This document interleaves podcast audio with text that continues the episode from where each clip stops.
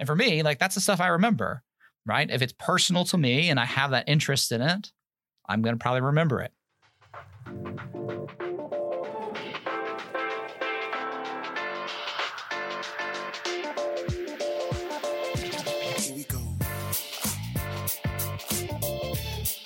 From the University of Alabama's Culverhouse College of Business, it's Bama Means Business, a podcast that reveals amazing stories from those people who both inspire and make a difference in our community. I'm Cole Stevens, and on the show today, Professor Chris Whaley. Dr. Whaley teaches both finance and economics courses here at the Culverhouse College of Business. This is the first episode to our two part series in which we talk about his journey from the finance district in New York City all the way to teaching courses here at Alabama and how he approaches classes every day. Thank you for joining us today, Dr. Whaley. Oh, it's nice to be here. Awesome. To get this started, could you tell us sort of about yourself, uh, how you got to the University of Alabama as an instructor? Sure, sure. So, uh, my name is Dr. Chris Whaley. Uh, I grew up outside of Memphis, Tennessee, a little suburb called Germantown, um, and actually went for my undergraduate degree at a school uh, down the road from here, a little southeast of here that'll remain nameless. Uh, but uh, finished out my senior year, uh, didn't really have uh, some good job prospects. So I stuck around for graduate school and got a master's degree in economics. And that's when things really sort of opened up to me in terms of the field of finance. So I was fortunate to get a job with an investment bank after graduate school. Uh, I was in New York for about two years or so and enjoyed the job. It was it was very fulfilling, very rewarding. Uh, but the city of New York was eating me alive, and so I ended up taking a position at sort of a boutique, we'll call it financial services company uh, there in Birmingham. And yeah, one of um, one of our founding partners was on the board at a local liberal arts college there in Birmingham. And since I was a low man on the totem pole at that time, he gave me the opportunity, I guess, to teach a class at that community or at that uh, liberal arts college. And I taught a finance class there and really enjoyed it and really liked it and continued to do it for, I guess, two years after that. Now I think about it, doing this one class a week, Tuesday, Thursdays at 3.30. I got to leave work early for it. It was nice. And uh, yeah, that really caught the bug for me. And so went back to graduate school, got a PhD and here at Alabama. And so, so yeah, it's been a, been a fun ride. There we go. And I was I have to say roll tide to that one. Um, go into more about the classes you teach. Obviously, so you got your PhD a little bit different. You didn't go all the way through from undergraduate mm-hmm. to graduate school and then attaining a PhD. Why do you think you were more drawn to getting it after you worked a little bit? Uh, you know, I think there's a little bit of fatigue when you're in school, right? Where you you want to get out and and do the things that you're learning, right? So there's, I guess, a little bit of, of sort of learning fatigue there. Though I mean, that's obviously not going to stop when you get out into the real world. But you know, for me, it was really I never really had intentions of going back to do a PhD when I was an undergrad or even getting my master's. It was sort of one of those where when I got out into the working world, in the working world, excuse me, uh, you you sort of see problems or you want to know more about aspects of what you're doing. And I realized very quickly, especially when I got back to Birmingham, that a lot of the questions that I would ask about the work we were doing, I mainly focused in, in risk analysis. A lot of the questions that I asked were these sort of you know, foundational, deep questions that you would cover in something like a PhD program. And so, so I was naturally sort of interested in that and interested in the idea of doing research and, you know, investigating some of these concepts and ideas. And again, the the the fact that I get to teach students, it's a very fulfilling process, right? I mean, it's it's very rewarding to do that. So once I got a little taste of that, I was I was hooked. And so I mean it was nice to have a few years of what I would call the real world. and so just because, you know, you you sort of understand the um, the unique pressures that the the non-academic community face with deadlines and work and that sort of thing. But um but yeah, so it wasn't until I got to that professional world that I realized that academia was kind of where I wanted to be. And so going back also to more you and your personality, mm-hmm. would you mm-hmm. say going through school you were invested in it? Like, did you enjoy learning, or was it more of like it came easy to you? You were paying attention more on things outside of school. Um, well, that's a good question. I think probably my undergraduate career, I was I was good at it. Uh, you know, I mean, I was a sort of naturally good student, I guess, and you know, I think once I got into once I actually focused on my major, I mean, when I was a freshman, I think I was interested in three or four dozen different majors. And so I think I started, I think I started in political science, went pre med at some point or another, but then chose to do economics because I thought it would look good on a pre med application for medical school. Right? You look, you look like you're a diversified candidate, and so, uh, and yeah, when I started getting into uh, my major courses, especially some of those upper level three and four level courses, I, I did begin to really sort of like the process of or the idea of what we were learning and especially the implementation of it. And so, um, so I think, especially later in that career, in my in my undergraduate career, I should say, you know, I really began to find the topics interesting themselves, and particularly when you make that jump from undergrad to grad school, you know, you there's a there's especially in in the business school you know there's a there's a big jump from a quantitative perspective. And so and for me personally a lot of my professors did work in industry. So a lot of the things that they were doing they had that real world outlet for. It wasn't just theoretical equations they're writing on the board. They had that practical outlet. And they also were able to give you practical books and articles and things like that to read which was really really really helpful and, uh, and I will be honest, I, I have cheated a little bit. I was I took your Finance 302 course this past semester, and you do the same thing. You like to bring in a lot of real world examples that you've at least experienced yourself, or that you can bring up in class. Is that sort of because you had that experience at the grad level that you appreciate professors who did that? Did that?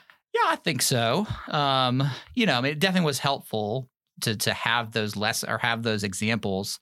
You know, and I think having a couple years of of working was nice. Um, I feel like with most jobs, you, you're going to learn the bulk of what you need for that job on the job. I mean, there's some professions where that's not true, right? And so, I mean, I you don't want someone who's not going to medical school to be a doctor, and so, but I mean, a, a lot of that nuance you're learning on the job, and so.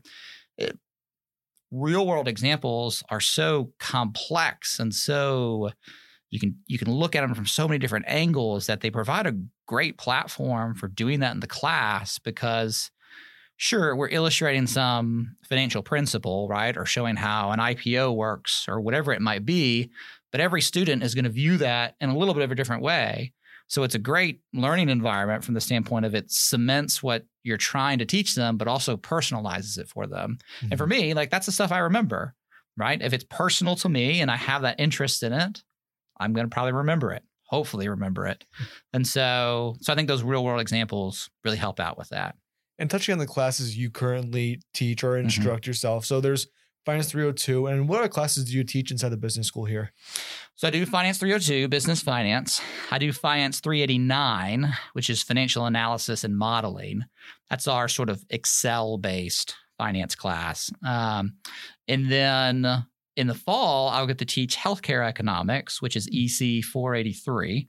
Uh, that's a course I haven't got to teach for probably three or four years, but it's it's something I really enjoy and sort of cut my teeth on in graduate school. Um, and yeah, I've I've taught a number of different things in the past year.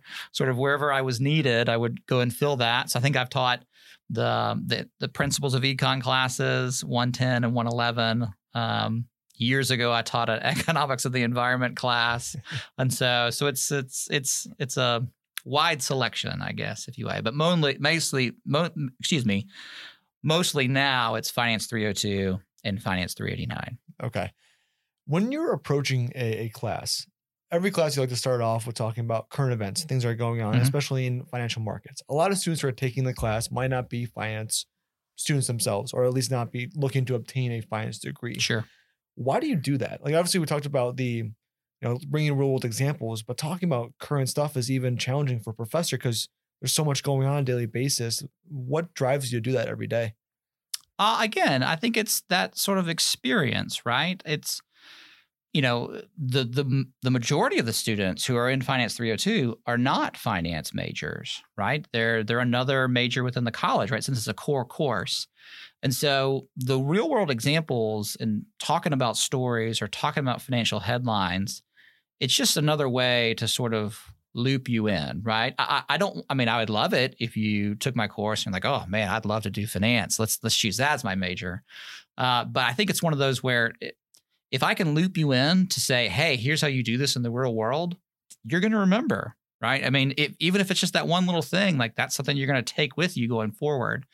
And finance is a great discipline from the fact that it covers everything. I mean, there's a business and a company that does just about everything that someone's interested in. So you may dislike stocks and bonds and you may despise time value of money equations, but you might be in- interested in cryptocurrencies, right? You might be interested in, you know, some of these goofy bubbles that we have with Dogecoin and Bitcoin and all that stuff. Or you might be interested in what a specific company is doing or what kind of IPO they have. And it, it's just a way to sort of tie you into the course without bombarding you with concepts and math and numbers that you're just not that comfortable with. And so I think that's I think it's a great point, and I can attest to that that you do an impeccable job of it. I mean, I appreciate that. no other professor does it. I'd like to say as an extent as based as you do. I mean, legit every class is twenty to thirty minutes in the beginning where Sometimes You're- 45 minutes. you're at the end. You're like, "Oh, I got a race to get finish up this stuff. Like everyone, hold on, like Uh. bear with me for a few minutes.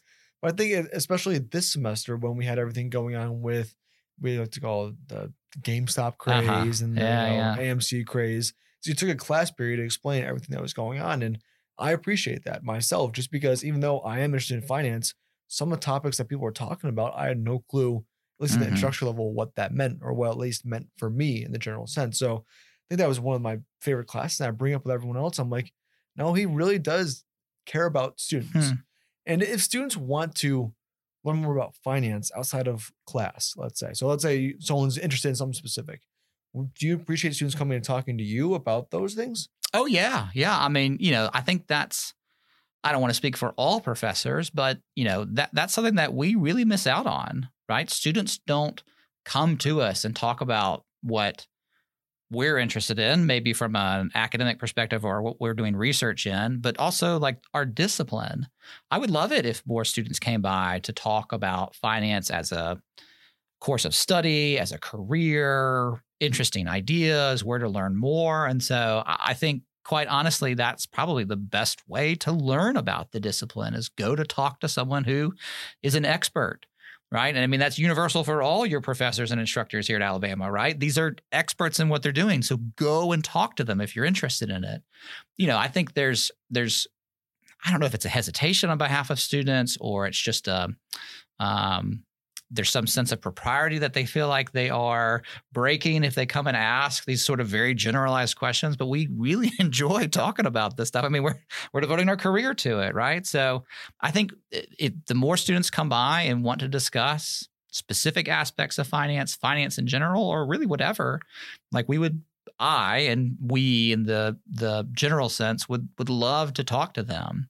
You know, I mean, I think there's plenty of people who want to say, oh, like give me a book to read, or you know, give me um, something to pour over that I can learn it myself, and that's great. I mean, that's that's that's a, definitely a way to approach it. But you know, you got sort of these individual wealths of knowledge in these various offices over in Bidgood or in in Alston and in Bidgood, so take advantage of it, right? Go Right. by and and and talk to them. And so, uh, I mean, if they're busy, they might say like, "Hey, come back later on," you know. But but I think most of them would enjoy I would enjoy talking about it. one thing I love saying, telling people, at least my own experience here, is that school is not a nine to five job. Like you're constantly learning about it because it's all around you. So why not talk to your professor about what you're experiencing yourself? Because they maybe experience it themselves or have a little bit of a better understanding as a whole Yeah. about that profession. Because obviously you've done it yourself. You're expert in that field. And I know you mentioned this sort of jokingly, but is there any books in finance that you really appreciate? I know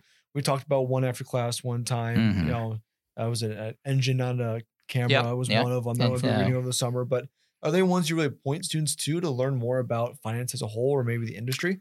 Um. So, oh man, there's a there's a, a, good number. I mean, my my all time favorite is the book that you just mentioned, "An Engine, Not a Camera," and it's by um, I think his first name is David. I always get it confused if it's David or Daniel, but David McKenzie. Uh, and it's the the book walks through uh, basically how uh, derivatives, specifically stock options and and other forms of option contracts, got sort of built up in the 50s and 60s and saturated into the market into the 70s and 80s which someone listening to this can be like oh gosh that sounds like such a dull read but it, it's really fascinating and the writer does a very good job of taking something that's extremely analytical and extremely quantitative and presenting it in terms that anyone at the undergraduate level would be able to understand. And it's also nice just to get a little bit of that history, right? I mean, you know, I I can't speak to the other disciplines in in the college, but sometimes in finance and economics we forget about the historical aspect of how these ideas evolved. So, an engine not a camera is is one of my favorites. Um, you know, there there's there are great books in the field of finance that you know give you exposure to investments and sort of what's done in corporate finance you know there's there's a ton of them that deal with like cases of fraud right where mm-hmm. you've had some bad thing happen and so someone writes a story about it right so um, the big short i don't know if we call that fraud but the big short's a great example of that uh, that book which was I, I, think turned into a movie at some point or another um, uh, that covers the the financial crisis from 2007 to 2009. Uh, I think I've recommended Smartest Guys in the Room mm-hmm. at some point. That's more of an accounting book, but still sort of highlights the same idea. But uh, the other book that I really enjoy, and this is mainly for people who are interested in finance from the risk perspective, is a book called Against the Gods. Um, it uh, it's Against the Gods: The Remarkable Story of Risk. I I think that's the subtitle on it, but it's basically about um, and again, this is going to be a terrible pitch. the it's basically about how the mathematics of probability was built out to allow us to conquer risk, right? And so, uh, so it's a wildly fascinating book from a historical perspective, but it has a lot of those finance and insurance elements in it. So those would those would be the two that I would probably put at the top of my list for readings in finance, but may not be everyone's reading list, but definitely, definitely an engine, not a camera was one of mine, one of my favorites. And I have to, I have to give a shout out to um, Dr. Robert Brooks, who's one of our finance faculty. He was the one that that originally turned me onto that years ago. That's Dr. Whaley, finance and economics professor here at Alabama. And thanks so much for listening to the show today. If you're not a subscriber, do subscribe to our podcast wherever you get yours. And of course, check out our website at culverhouse.ua.edu to learn more about the Culverhouse College of business and what it has to offer. And as always, roll tide.